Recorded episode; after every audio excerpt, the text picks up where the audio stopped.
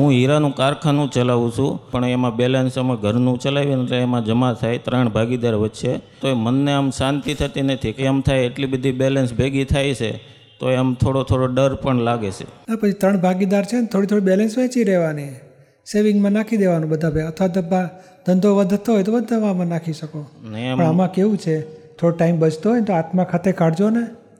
બોલો મહેનતથી પૈસો આવતો હશે કે નહીં મહેનત કે હોશિયારીથી આવડતો નહીં નહીં મહેનત હું એકદમ આ કારીગર તરીકે જ કામ કરું છું. એમ નહીં મજૂરો વધારે મહેનત કરતા હોય કે શેઠિયા વધારે મહેનત કરતા હોય? મજૂરો. તો પછી વધારે પૈસા કોને આવવા છે મજૂરો. તો કોને વધારે આવે છે? મજૂરો. મજૂરોને ક્યાં વધારે આવે છે?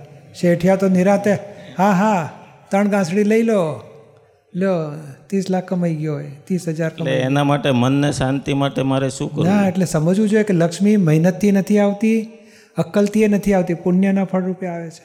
અને પુણ્ય શેનાથી બંધાય? બીજાને સુખ આપો બીજાને શાંતિ આપો તો પુણ્ય બંધાય અથવા તો પછી આત્મધર્મ. સત્સંગમાં તમે આવો આત્માનું જ્ઞાન પામો તો એનાથી પુણ્ય બંધાય. કર્મો ક્ષમતાભાવે પૂરા કરો. કોઈને દુઃખ ના આપો કોઈના દોષ ના જુઓ તો પુણ્ય બંધાય. અને એનું ફળ લક્ષ્મી બાય પ્રોડક્શનમાં ઢગલે બંધ આવશે.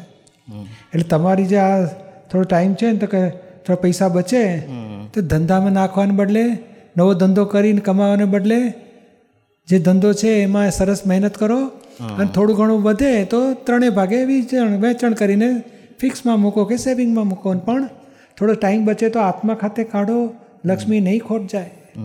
નહીં લક્ષ્મીનારાયણ શબ્દ સાંભળેલો કે? હા. તે લક્ષ્મીજીની પાછળ દોડે તો નારાયણ રાજી થાય કે પછી કોપાયમાન થાય? હમ. અને નારાયણની પાછળ પડો તો લક્ષ્મીજી આવે કે ના આવે જોડે? ના સમજાયું હમ. જય સચિદાન હા લક્ષ્મીજીની પાછળ નહીં પડવાનું એકલા તો નારાયણ કોપાયમાન થઈ જશે.